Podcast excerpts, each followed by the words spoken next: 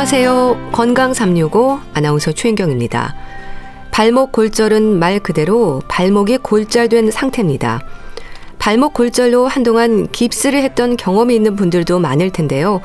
골절상을 입는 원인이 뭘까요? 발목 염자와 비교할 때 증상에는 어떤 차이가 있을까요? 오늘은 발목 골절의 위험과 치료에 대해서 알아봅니다. 그리고 노인들에게 아주 신경 쓰이는 부분이죠. 근감소증에 대해서 살펴보겠습니다. 건강 365 김광석의 이등병의 편지 듣고 시작하겠습니다. KBS 라디오 건강 365 함께 하고 계십니다. 발목 골절 진단을 받을 때가 있습니다.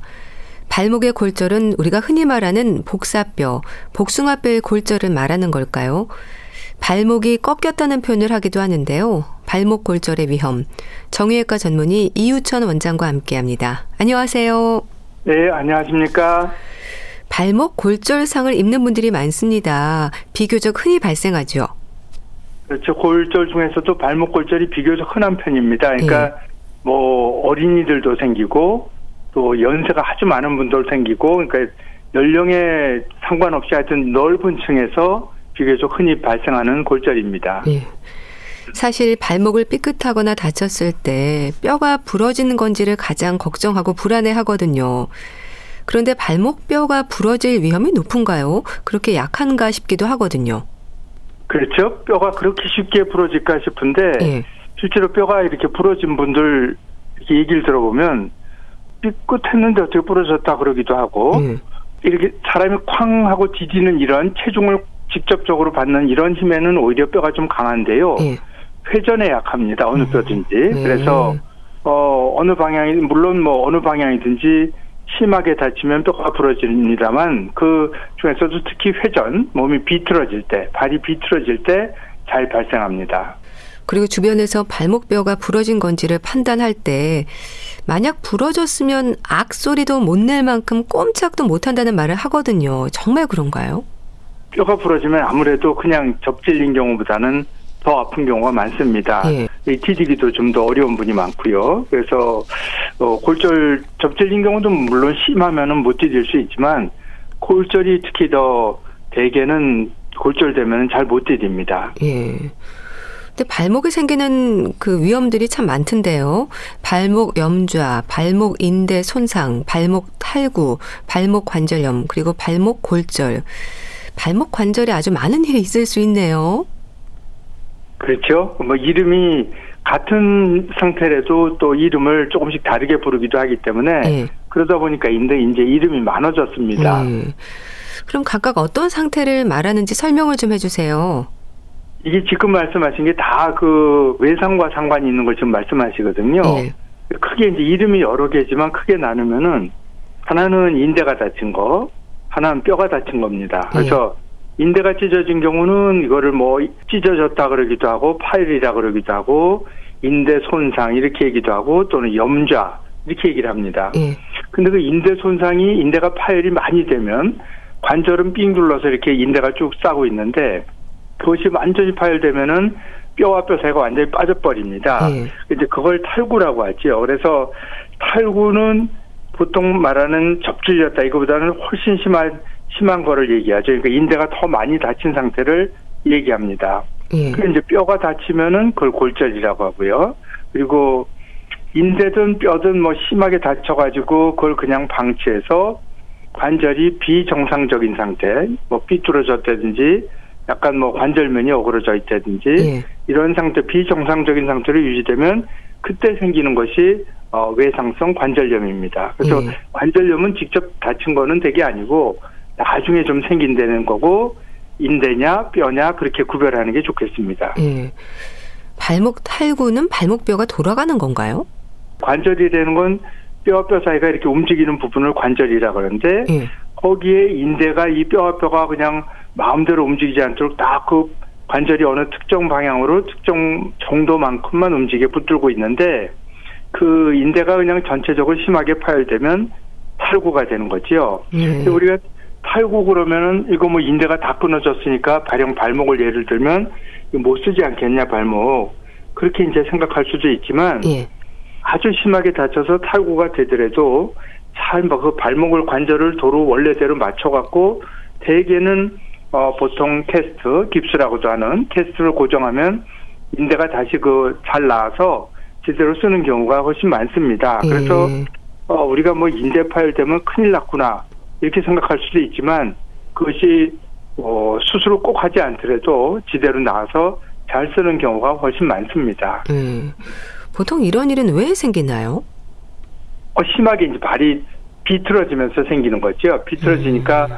인대가 딱 잡고 있는데 너무 심하게 어, 옷감을 찢는 거나 똑같습니다. 뭐 음. 종이를 찢는다든지 옷을 찢는다든지 이런 것과 똑같은 얘기라고 보면 되겠습니다. 음. 발목 관절이 어떻게 구성되어 있는지 궁금해지는데요. 뼈가 네. 어떻게 이루어져 있나요?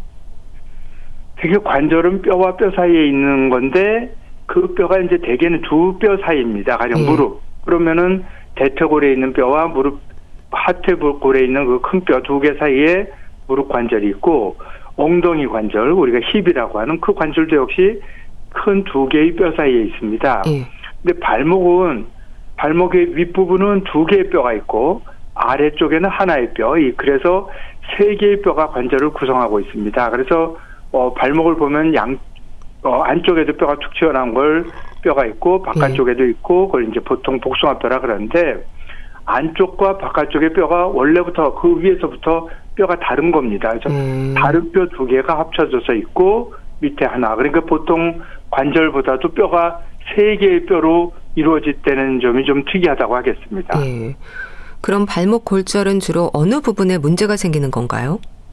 어, 발목은 뭐 발목 관절의 어느 부분이든지 골절이 생길 수 있습니다. 뭐 예. 안쪽도 있고 바깥쪽도 있고 직접적으로 어디서 뭐 이렇게 높은 데서 추락을 하든지 그러면 뼈 자체가 그냥 다 부스러집니다. 그럴 때는 뭐 어디 여기고 저기고 할 것 없이 음.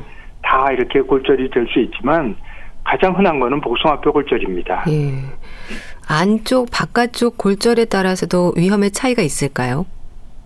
그렇습니다. 그래서 뭐 위험이 되는 거는 어 발이 이렇게 회전 비틀어질 적에 어, 방향에 따라서 안쪽이 먼저 다치거나 바깥쪽이 다치거나 뭐 이런 그 경우가 다르긴 하지만 또 심하면 안쪽 바깥쪽 다 부러지고 그런데 대개는 바깥쪽 복숭아뼈가 더 먼저 다칩니다. 그렇기 예. 때문에 전반적으로는 바깥쪽 골절이 더 흔히 볼 수 있습니다. 바깥쪽 예. 골절을. 네.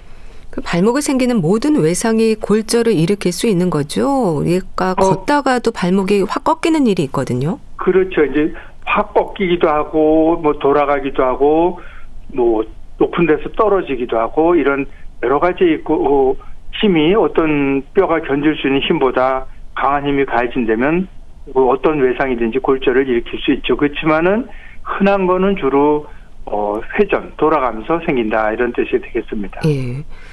증상이 어떻습니까? 무척 아플 텐데요. 어느 정도의 통증인가요? 이게 뼈가 부러지는 거는 보통은 어 인대보다는 뼈가 좀 더 튼튼하니까 좀 더 강한 힘이 가해지는 경우가 많고요. 예. 어 이 뼈가 부러질 때 실제로 어, 딱 소리가 나, 난다고 봐야 되거든요. 음. 근데 환자분이 이제 너무 그 다치는 순간에 그 소리를 못 들을 수도 있지만 실제로는 본인이 다칠 때 뚝 소리가 났다고 얘기하는 분도 꽤 있습니다. 예. 뭐 소리도 나지만 그냥 뼈가 부러졌으니까 엄청 붓고 아픕니다. 대개는. 예. 그렇게 퉁퉁 붓기도 하고 멍도 들고요. 가장 네. 안 좋은 상태의 증상이 있는 걸까요? 어 첫째 이제 많이 부으면은 가령 이 골절을 수술 안 할 수도 있지만 수술하는 경우라고 그러면은 더 많이 째야지 그 소개를 볼 수 있습니다. 많이 네. 부어 있기 때문에 또는 그 많이 부어 부은 상태에서 부기가 가라앉으면서 물집이 또 크게 생기는 분이 있어요. 네. 물집이 크게 생겨서 피부가 상하면 수술이 꼭 필요한데도 하기 어려운 경우도 있고 제일 안 좋은 경우는 뭐냐면은 뼈가 골절되면서 피부가 파열되는 겁니다. 피부가 같이 깨지는 거죠. 음. 이걸 개방성 골절이라고 하는데 뼈에 뭐 염증이 생길 가능성이 있기 때문에 더 위험해지죠. 예. 근데 가령 교통사고가 났다 그러면은 뼈가 부러지기도 했지만 피부도 갈리고 째지고 막 이러면은 음.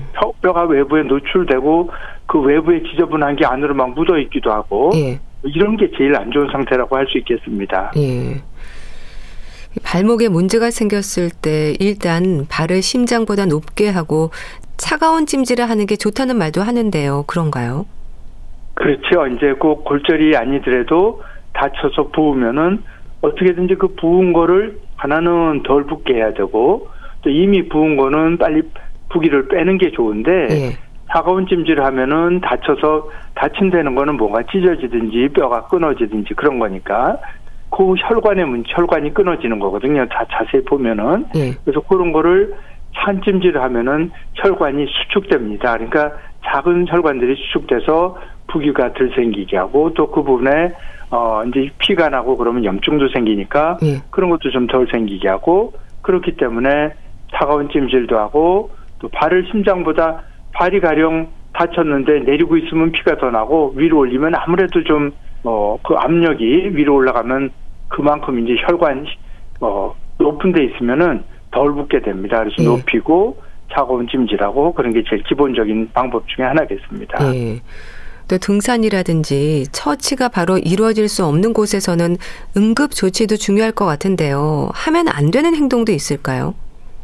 어, 골절된 부위는 이 뼈가 덜렁덜렁하면은 자꾸 거기서 주변에 살도 더 다치고 뼈도 더 어긋날 수도 있고 그렇기 때문에 예. 뭐 골절된 발을 물론 뭐 뒤질래도 뒤질 수 없으면은 없는 경우도 있지만은 그래도 이게 그 무심결에 자꾸 뒤지든지 그러면은 더 나빠지겠죠. 그래서 일단은 골절된 부위는 어떻게든지 고정을 하는 게 좋은데요. 예. 뭐 누가 응급 키트를 가지고 다니는 것도 아니고 음. 이제 이렇게 아무것도 없이 골절됐을 때가 문제인데 가령 뭐 옷이라든지 뭐 주변에 굵은 나뭇가지라든지 이런 거를 이용해서 어떻게든지 그 다친 부위를 좀 덜 움직이게 조여맨다든지 예. 뭐 하여튼 고정을 하는 쪽이 제일 중요합니다. 예. 또 되도록 빨리 병원에 가야 하는 경우도 있지 않을까 싶습니다. 네, 그렇죠. 아무래도 어 많이 붓고 디디기 어려운 정도라면 병원에 가보는 게 좋겠죠. 네. 네. 병원에 가면은 이제 그 다음에는 뭐, 뭐, 기본적으로는 엑스레이를 찍고요. 우선 거기에서 이게 큰 문제가 있는지, 뭐, 이게 뭐 작은 거는 알수 없더라도 그런 거 정도는 우선 알 수가 있습니다. 예. 병원에 가면 엑스레이로 확인을 한다고 하셨는데, CT나 네. MRI 검사가 필요한 경우도 있을까요? 어, 엑스레이를 찍으면 우선 크게 다쳤는지, 뭐, 누구든, 누가 보든지, 뭐, 나무 토막이 부러지듯이, 끊어지듯이, 뼈가 끊어지, 그렇게 된 거는 누구나 알 수 있는데, 예. 엑스레이로는 괜찮게 보이는데, 지금 아무래도 의심이 된다 이거죠. 여기 뭔가 있을 것 같다. 더 다친 것 같다. 그럴 적에 이제 눈에 보이지 않을 정도의, 엑스레이에 보이지 않을 정도의 실금이 작게 아주 가는 금이 같다든지, 예.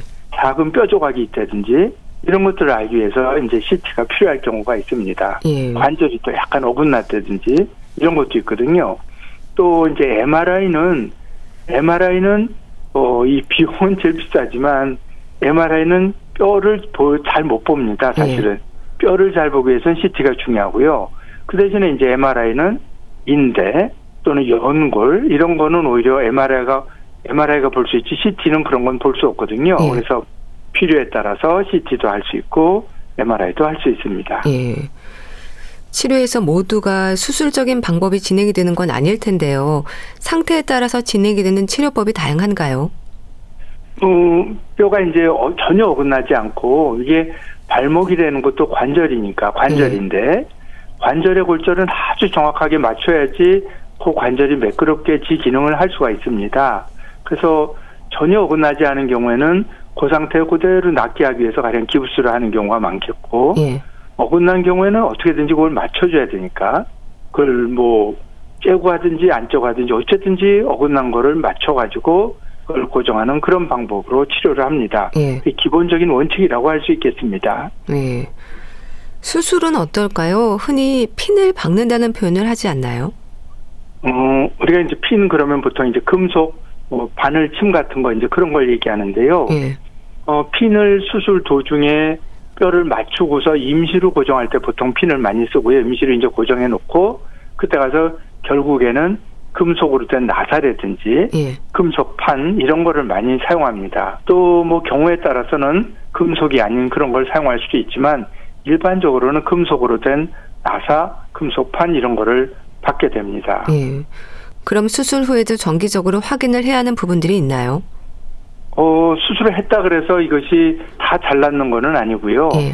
수술하고 나서 수술할 때는 뼈를 잘 맞춰놨는데 어긋날 수도 있는 거고 또 뼈를 잘 맞춰서 고정을 해놨다 그래서 다 잘 붙는 게 아니니까 뼈가 첫째 붙어야지 되는 거니까 뼈가 잘 붙는지 그런 걸 이제 볼 수 있겠고요. 예. 수술하고 이제 뼈가 다 붙었는데도 나중에 자꾸 그 금속이 발목 같으면은 그 피부하고 바로 뼈가 만져지거든요. 예. 그런데 이제 금속이 있으면 그것이 금속 때문에 자극 증세가 있을 수 있습니다. 가령 신발을 신는다든지 앉을 때 이렇게 옆으로 닿는다든지 그래서 자극 증세 때문에 또 불편한 분이 있으니까 그런 것도 봐서 자꾸 불편하고 그러면 나중에 어 적절히 뼈가 튼튼하게 붙었다 그 즈음에서 어, 금속을 제거할 수도 있고 그렇습니다. 예. 그럼 일반적으로는 불편하지 않으면 나사는 제거하지 않아도 되는 건가요? 아, 원칙적으로는 그것이 크게 뭐 다른 뭐 문제를 일으킨다든지 증세가 없다든지 그런 경우에는 꼭 제거해야 되는 건 아닙니다. 그런데 예. 우리나라 사 분들은 일반적으로 정서적으로 몸속에 금속을 두고 있는 거를 굉장히 걱정하는 분이 많으세요. 예. 그래서 또 증세가 없어도 제거를 원하시는 분도 있고 또 하나 이제 환자분들께서 많이 얘기를 하는 거는 공항 나갈 때 혹시 그 삑소리 나서 걸리는 거 아니냐. 예. 그걸 물어보는 분이 상당히 많으세요. 예. 예, 뭐 그것 때문에 비행기 못 타고 그런 일은 없으니까 그 점에서는 걱정 안 하셔도 될 것 같습니다. 예. 금속이 있으면 MRI를 찍을 때는 어떨까요? 아, 그 MRI라는 건 이 자기장을 이용하는 거기 때문에 금속이 있을 때는 이 그 주변에 금속 주변에 상당히 넓은 부분이 MRI 그 영상 소견에서 검게 나옵니다. 그러니까 금속 주변은 MRI로 판단을 할 수 없는 거죠. 음. 또 하나는 이제 금속이 몸에 박혀 있는 금속이 있고 몸 바깥에 있는 금속이 있는데 몸 바깥에 있는 금속은 그, 그것 때문에 그 MRI 할 때 어떤 문제가 있을 수 있기 때문에 MRI 할 때는 꼭 금속이 있는지를 확인하고 주머니 속에 가령 뭐 금속이 있으면 그걸 꼭 빼고 해야 되고 음. 몸 속에 있는 금속은 별 문제가 없지만 그 금속에 의한 영상이 허상이 보이기 때문에 그를 음. 어, 병 자체를 판단하기 어렵습니다. 그래서 내가 조기를 꼭 보고 싶다고 하더라도 MRI 하기 어려운 경우도 있습니다. 예. 그런데요, 발목 골절의 위험이 높은 경우랄까요? 비만인 분들에게 위험이 높다거나 골다공증 환자들도 조심해야 하지 않을까 싶은데요. 뭐 비만도 정도 나름이겠지만 일반적으로 좀 웬만한 비만은 크게 문제가 없는 것 같습니다. 예. 골다공증이 좀 문제가 될 수 있겠죠. 아무래도 뼈가 약하니까 좀 더 골절이 생기기 쉽다. 이런 게 이제 한 가지 문제가 되겠고요. 또 만약에 골다공증이 있는 분이 수술을 받는다. 그럴 적에는 이 금속으로 고정을 해야 되는데 예. 뼈가 약하면은 나사로 이렇게 조여도 고정이 잘 안 됩니다. 이제 그런 그 수술할 때 또 실제적인 문제가 또 있을 수 있고 예. 우리가 수술을 가령 받은 경우에 재활을 한다 또는 수술 안 하더라도 적절한 시점에서 걸어 다니게 한다. 이럴 적에 뼈가 약하면은 좀 더 조심스럽겠죠. 이제 그런 시기적인 문제 그런 면에 있어가지고 골다공증 있는 분들은 좀더 아, 조심을 하게 되겠습니다. 네. 평소에 발을 잘 접지르는 분들이 있잖아요. 네. 발목 염좌가 반복이 되면 골절 위험도 그만큼 높을까요? 발목 염좌가 많지만 그 중에 그것 때문에 골절이 되는 분이 그렇게 많다고는 볼 수 없는데 네. 심하게 그러면 역시 그것도 어 골절 위험이 될 수 있습니다. 발이 틀어지니까 음. 아무래도 골절 어, 가능성이 그거를 사실 이런 건 딱 따지기는 어렵지만 예. 일반적으로 생각해도 충분히 가능성은 있는 일입니다. 예. 그럼 발목 불안정증은 어떨까요? 흔히 발목이 약하다는 말을 하는 분들이 있거든요. 네. 어, 발목이 약하다. 그거는 이제 하나는 인대가 약해서 그럴 수 있고 하나는 이제 주변에 근력이 약해서 그럴 수 있고 또 하나는 이제 자기가 발의 위치를 알아채는 그런 감각이 좀 떨어져서 그럴 수도 있는데 예. 그런 것들이 모두 합쳐져서 불안정성을 일으킨다고 볼 적에 역시 골절도 내가 걷는데 좀 불안정하다든지 그러면 아무래도 골절 위험성이 조금 더 높을 수 있다고 생각합니다. 예. 발목 골절도 습관성이라고 말하는 분들도 있는데 생활 네. 습관이나 신발의 문제는 없을까요? 생활 습관 때문에 골절이 생기는 분은 참 드물겠지만 가령 뭐 직업적으로 뭐 사다리를 탄다든지 뭐 운동선수 심하게 운동하는 분들이라든지 또는 뭐 암벽 등반을 한다든지 네. 이런 분들은 그런 생활 습관이랑 좀 다르게 하는 운동 하는 일에 따라서 좀 더 가능성은 있을 수 있습니다. 예. 발목 골절의 위험을 줄이기 위해서 발목 관절을 튼튼하게 하는 평소의 운동법은 없을까요? 체중을 뒤지고 다니는 이런 발목 같은 뼈는 걸으면은 저절로 뼈가 그 자기 체중과 지면에서 오는 그 하중을 이기기 위해서 자연적으로 튼튼하게 되겠습니다. 네. 그런데 이제 오랫동안 걷지 못한 분이라든지 이런 분들은 차츰차츰 걷는 거리를 늘려나가는 게 중요하고요. 갑자기 무리한 운동을 하면은 그것이 또 무리가 문제가 될 수 있겠죠. 네. 그러니까 별로 운동을 안 하다가 주말에 운동하고 이럴 때는 준비 운동을 잘 해서 갑자기 무리한 운동이 되지 않도록 주의를 하는 것이 좋겠습니다. 예. 뭐 골절상을 입었을 때 깁스나 목발을 사용하는 경우가 많잖아요. 네. 날이 더워지는데 소독이라든지 감염 위험에 대해서도 신경 쓸 부분도 짚어주세요. 아 그렇습니다. 그 대개 여름이 되면은 기부스를 하면은 어이 속에서 무슨 피부가 상하지 않느냐, 뭐 심지어는 뭐 벌레가 생기지 음. 않느냐 이런 걱정까지 하는 분들이 계신데 예. 사실은 땀이 아주 많이 나는 분들은 여름이 아니래도 기부스하기 좀 곤란한 경우도 있습니다. 그런 경우에는 이제 보조기라든지 이런 네. 거를 적절히 활용해서 뭐 그런 문제를 해결할 수 있다고 봅니다. 그렇지만 여름이라 그래서 기부스하면 안 되고 네. 꼭 그런 건 아닙니다. 일반적으로는 그렇습니다. 네. 또 깁스를 풀었을 때는 한동안 약해진 느낌도 있는데요. 조심할 네. 부분은 없을까요? 기부스 풀고 나면은 처음에 어 이렇게 정상인 사람이 가령 한 달 동안 기부스를 했다고 하다가 풀었다고 생각하더라도 상당히 이상합니다. 처음에는 네. 그러니까 특히 처음에 어, 목발을 의사가 목발을 떼도 좋다 그렇게 얘기를 하더라도 기부스 갑자기 풀고 나서는 목발을 좀 짚어준다든지 네. 그렇게 해서 내 감각이 아 내가 요거는 좀 안정적이 됐다 그럴 적에 안심하고 뒤지는 게 더 좋을 것 같습니다. 네. 발목 골절의 위험에 대해 짚어봤는데요. 정형외과 전문의 이우천 원장과 함께했습니다. 감사합니다. 네, 감사합니다. KBS 라디오 건강 365 함께 하고 계신데요. 남진의 상사화 듣고 다시 오겠습니다.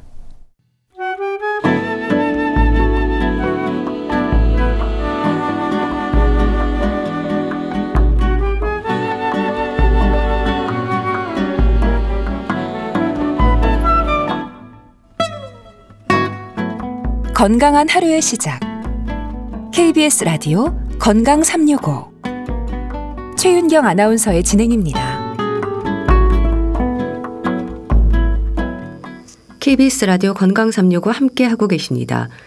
노인들에게 근 감소증의 위험은 단순히 근육량이 감소하는 문제가 아니라 근력과 신체 기능에도 영향을 주는 것으로 이해하지 않을까 싶습니다. 나이가 들수록 근육 빠지는 소리가 들린다는 농담 같은 걱정을 하는 분들도 많은데요. 근감소증에 대한 기준이 있는 걸까요? 대한의사협회 백현옥 부회장과 함께합니다. 안녕하세요. 네, 안녕하십니까. 근감소증의 위험은 노인들에게는 일상의 걱정이기도 합니다. 다리 힘이 없어서 넘어질까 외출도 부담이라는 말을 하는데요. 이 몸으로 느껴지는 근감소증의 위험이 뭐 수치로 지적이 되는 기준도 있는 걸까요? 예, 숫자로 표시해야만 다 직성이 풀리는가 봐요. 우리가 왜 근육 양을 이제 얘기하고 그러잖아요. 예. 그럴 때 이 근감소증에 말하자면 뭐 그 내용이랄까 어떤 걸 근감소증이라 그러면 우선 감소했다는 말이 들어가니까 양이 줄었겠구나. 그거는 금방 짐작이 가잖아요. 예. 그래서 사실 측정 방법이 또 있습니다. 그래서 뭐 소위 덱사라는 이중에너지 방사선 수법이라든지 아니면 바이오 임피던스라고 해 그 무슨 헬스클럽이나 이런 데가 다 있는 거 있잖아요. 예. 그런 걸 이용해서 우리가 측정해서 양이 줄었다라고 할 수도 있고 그거 외에 또 근력이 줄었구나. 그래서 다리 근육의 힘이나 혹은 악력을 측정하기도 하고 또는 근의 기능을 보기 위해서 걷는 속도라든지 뭐 의자에서 일어났다 앉았다 하면서 어느 시간 내에 되느냐 이런 것들이 기준으로 돼서 우리가 근감소증을 얘기하긴 합니다. 예. 근감소증의 진료 지침이 있는 거네요. 그러니까 근감소증에 대한 그럼 의학적인 정의도 궁금한데요. 어떻게 설명이 될까요? 어, 답을 먼저 말씀드리면 사실은 말씀드렸듯이 근육의 양 그리고 그것만이 아니라 근육의 힘, 근력 그리고 그것으로 인해서 나타나는 신체 기능 같은 것들인데요. 이게 결국은 기능적인 측면에서 사람이 움직이는 그러니까 이동성 관련 매개 번수가 나빠지는 것을 근감소증이라고 그렇게 말하니까 좀 그럴싸한 소리를 예. 들리는데요. 음. 이 이동성 문제가 바로 이 노화에 의해서 나타난 것 중에 이동성 문제가 드러난 게 바로 근 감소증이 최근에 좀 각광을 받고 있는 거죠. 네. 그래서 노화로 인한 전신적 기능 변화 중에서도 이동성이 줄어든 상황, 그것을 우리가 근 감소증이라고 얘기할 수가 있겠습니다. 예. 이 노화로 인한 자연스러운 변화인 것도 사실이지만 같은 나이라도 사람마다 차이는 있는 거죠. 아유, 그럼요. 예. 어떻게 나이 들어가느냐 또는 어떻게 관리하느냐에 따라서 숫자적 나이와 관계없이 당연히 사람마다 차이가 큽니다. 예. 그렇다면은 뭐 근감소증에 큰 위험 요인 좀 꼽아볼 수 있냐? 금방 말씀드렸듯이 나이, 노화 이건 가장 중요하지만 예. 그거 말고도 관련되는 요소라고 한다면 만성 질환을 갖고 있느냐 아니냐. 우리 당뇨나 뭐 심장, 간 뭐 많이들 갖고 계시잖아요. 예. 그런 것들이 이제 또 근감소증을 많이 유발하고요. 세 번째 또 위험 요인을 꼽으라 그러면 이게 중요해요. 신체 활동 부족한 거 꼼짝도 안 하면 근감소증이 음. 빨리 진행됩니다. 예. 그리고 마지막으로 어, 비만이라든지 혹은 영양 상태가 오히려 나쁜 경우 특히 단백질 섭취 부족하다든가 이런 것들이 훨씬 더 근감소증을 빨리빨리 진행시키는 그런 원인이 될 수 있습니다. 예. 근데 근감소증이 주는 위험이 단순히 근육량이 감소하는 데서 그치는 게 아니잖아요. 여러 사고 위험이라든지 뇌 건강을 비롯해서 전신으로 영향이 있지 않습니까? 맞습니다. 예. 사실 근감소증 자체가 근육이 줄어드니까 근육에 힘이 빠지고 일상생활 수행 능력이 떨어지니까 당연히 걷기도 힘들고 넘어지길 잘하겠죠. 예. 낙상과 연관되는 여러 가지 문제점은 당연히 아, 올수 있겠구나 생각이 드는데 더해갖고 신체 활동이 부족해서 근감소증이 오지만 근감소증으로 인해서 또 못 움직이잖아요. 따라서 대사 질환, 그러니까 당뇨, 뭐 고혈압, 고지혈증 같은 그런 합병증을 많이 일으키게 되고 대사 질환 하면 우리 생각할 수 있는 게 뭐예요? 혈관 합병증이잖아요. 예. 그러면 그런 혈관 합병증이 어떤 데 문제를 주는데 제일 중요한가요?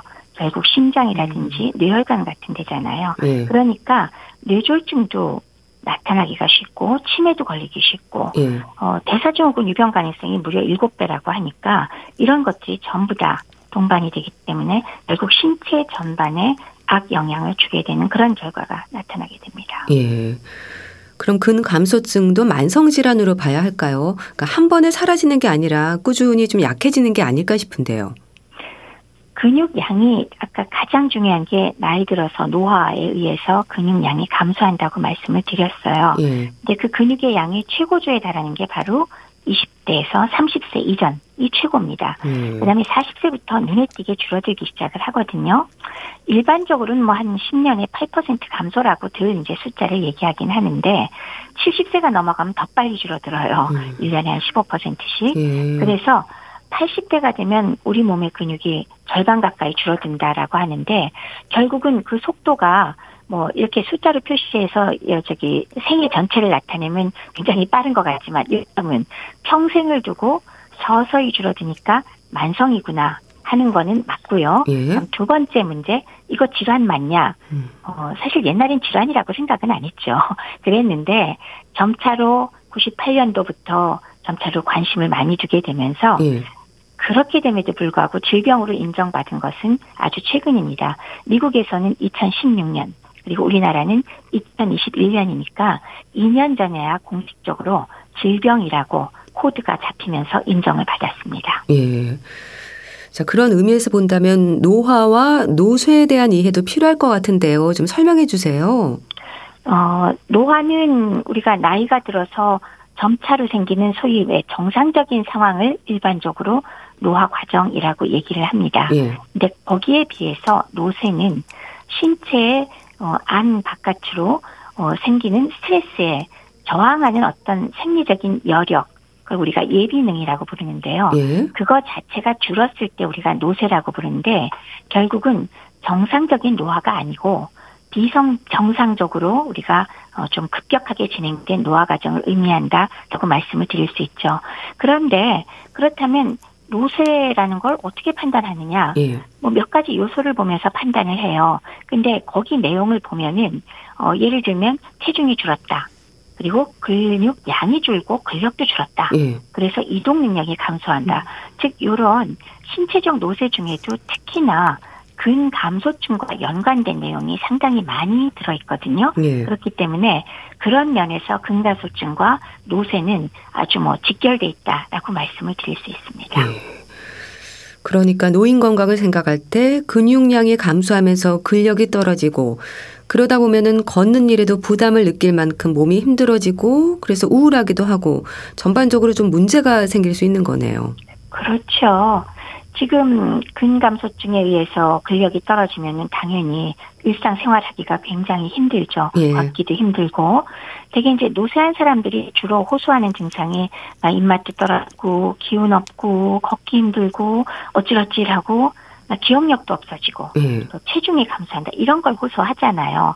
그런 거에 상당 부분이 지금 근감소증과 연관이 돼 있다고 할 수가 있겠죠. 예. 또 그렇게 되면 당연히 일상생활이 어려워지니까 뭐 걷기도 힘들면 우울하지 않겠어요. 음. 그래서 우울증도 동반되면서 머리끝부터 발끝까지 전반적인 문제점이 당연히 발생하게 되고요. 예. 또 특히 노쇠한 분들은 몸이 아프거나 스트레스를 받았을 때 그걸 평범한 사람은 쉽게 이겨내는데 문제는 회복이 잘 안 되고 폐렴으로 발전하거나 중증 폐혈증 등등 여러 가지 중증 질환으로 발전하면서 중환자실 치료를 받아야 된다거나 예. 혹은 사망까지도 이르기도 하니까 문제가 매우 큽니다.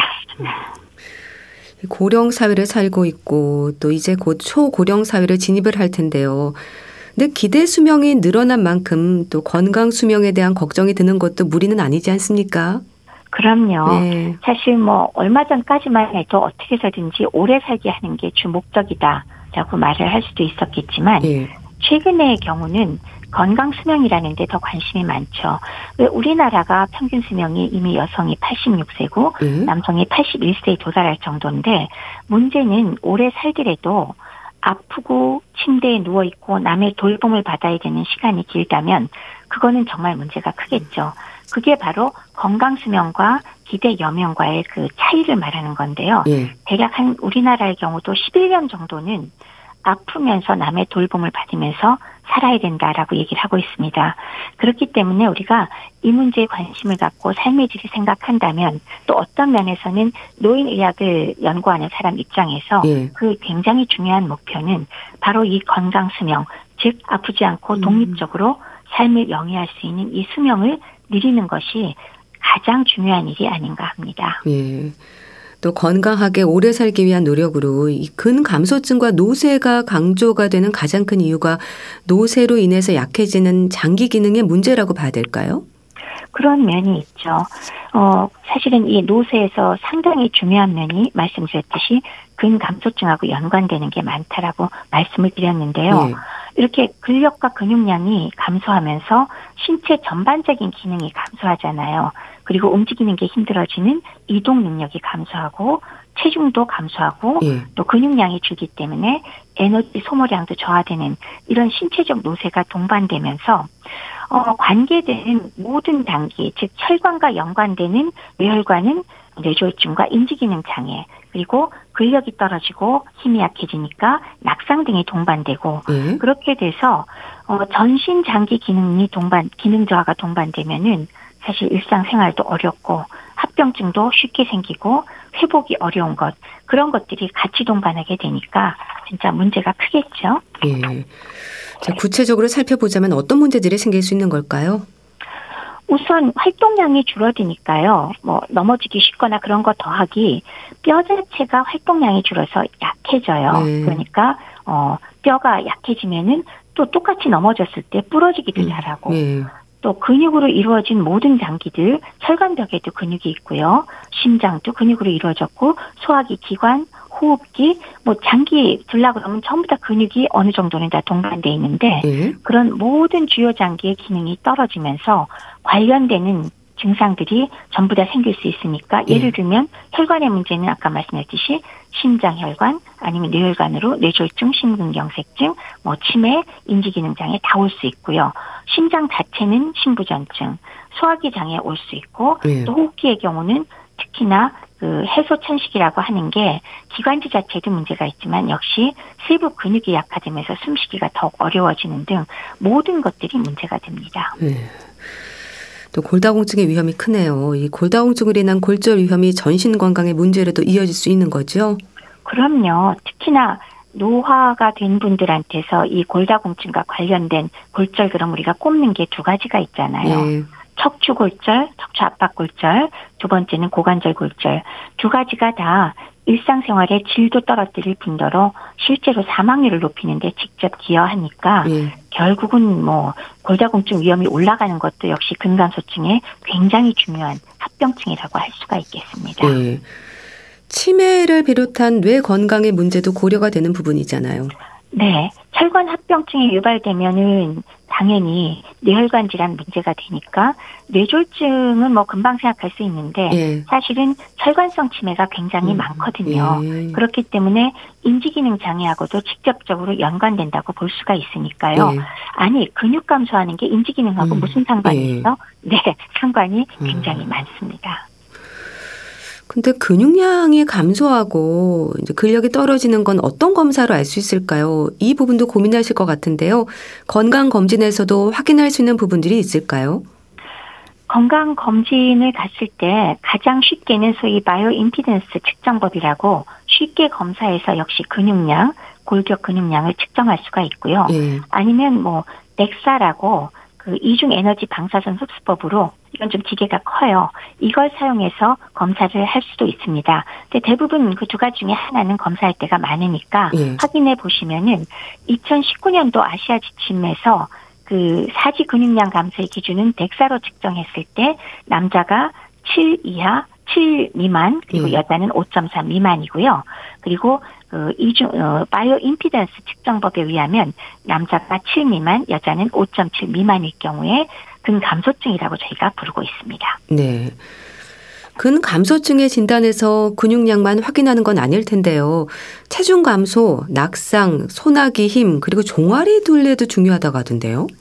이게 임상적으로 굉장히 접근하기 쉬운 지표들이에요. 그래서 일상적으로 이런 것만 좀 살펴보셔도 아, 이게 근감소증 위험이 있다는 걸 알 수 있잖아요.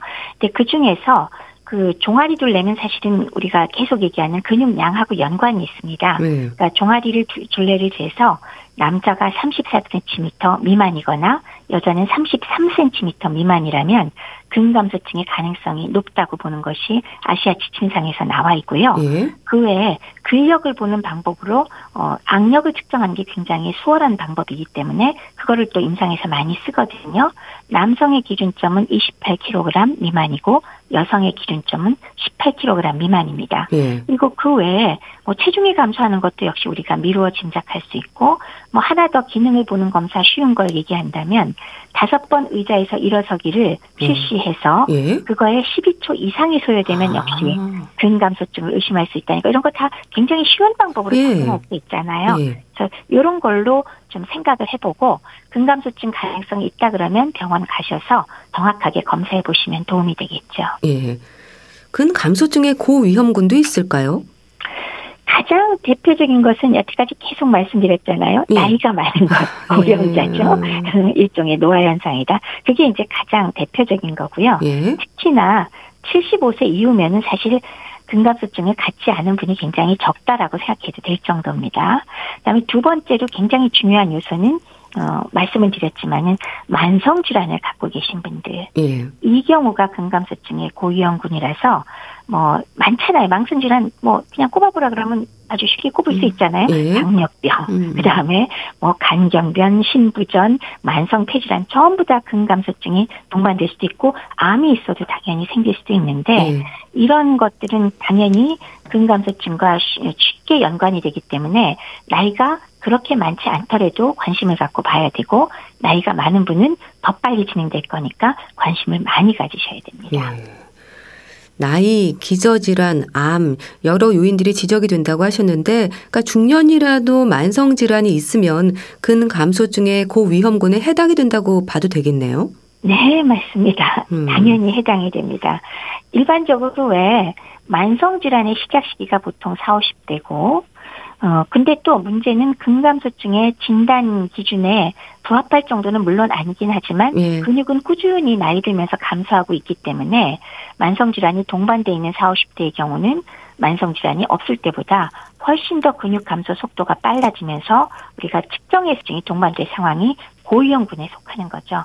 왜 근육량 앞서 말씀드렸다시피 20대 후반에 최고치에 이르고 그다음부터 매년 매년 줄어들잖아요. 예. 그렇기 때문에 중년이라도 만성 질환이 있으면 아 내가 근감소증 가능성이 있어 하고 한번 점검을 해볼 필요가 있습니다. 예.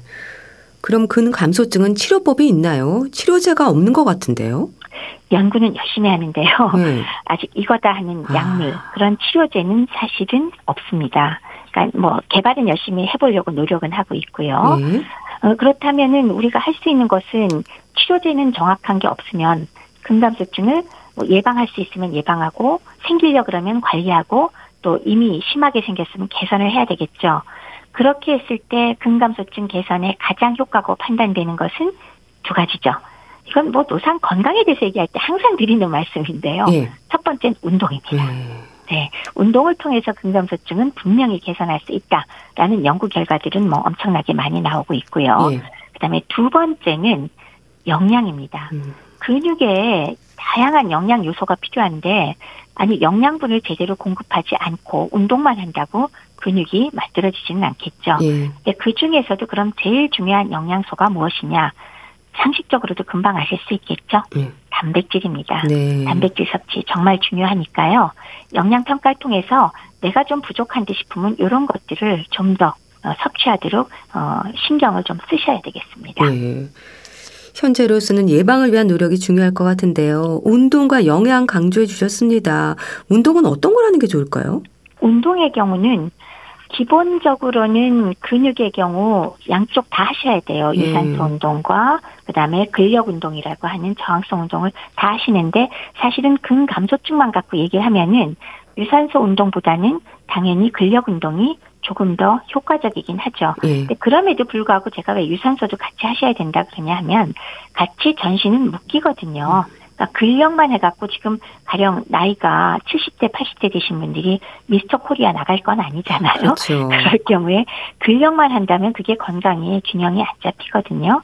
그래서 적절한 유산소 운동은 기본적으로 하시되 근력 운동이라고 불리우는 우리가 저항성 운동을 열심히 하셔야 예. 근육의 양도 느리고 근력도 향상을 시킬 수가 있습니다. 네, 말씀 잘 들었습니다. 다음 이 시간에는 근 감소증으로 인한 위험에서 빠지지 않는 골다공증에 대해서 말씀 부탁합니다. 대한의사협회 백현옥 부회장과 함께 했는데요. 감사합니다. 네, 감사합니다. 유다현의 사실은 보내드리면서 인사드릴게요. 건강365 아나운서 최인경이었습니다. 고맙습니다.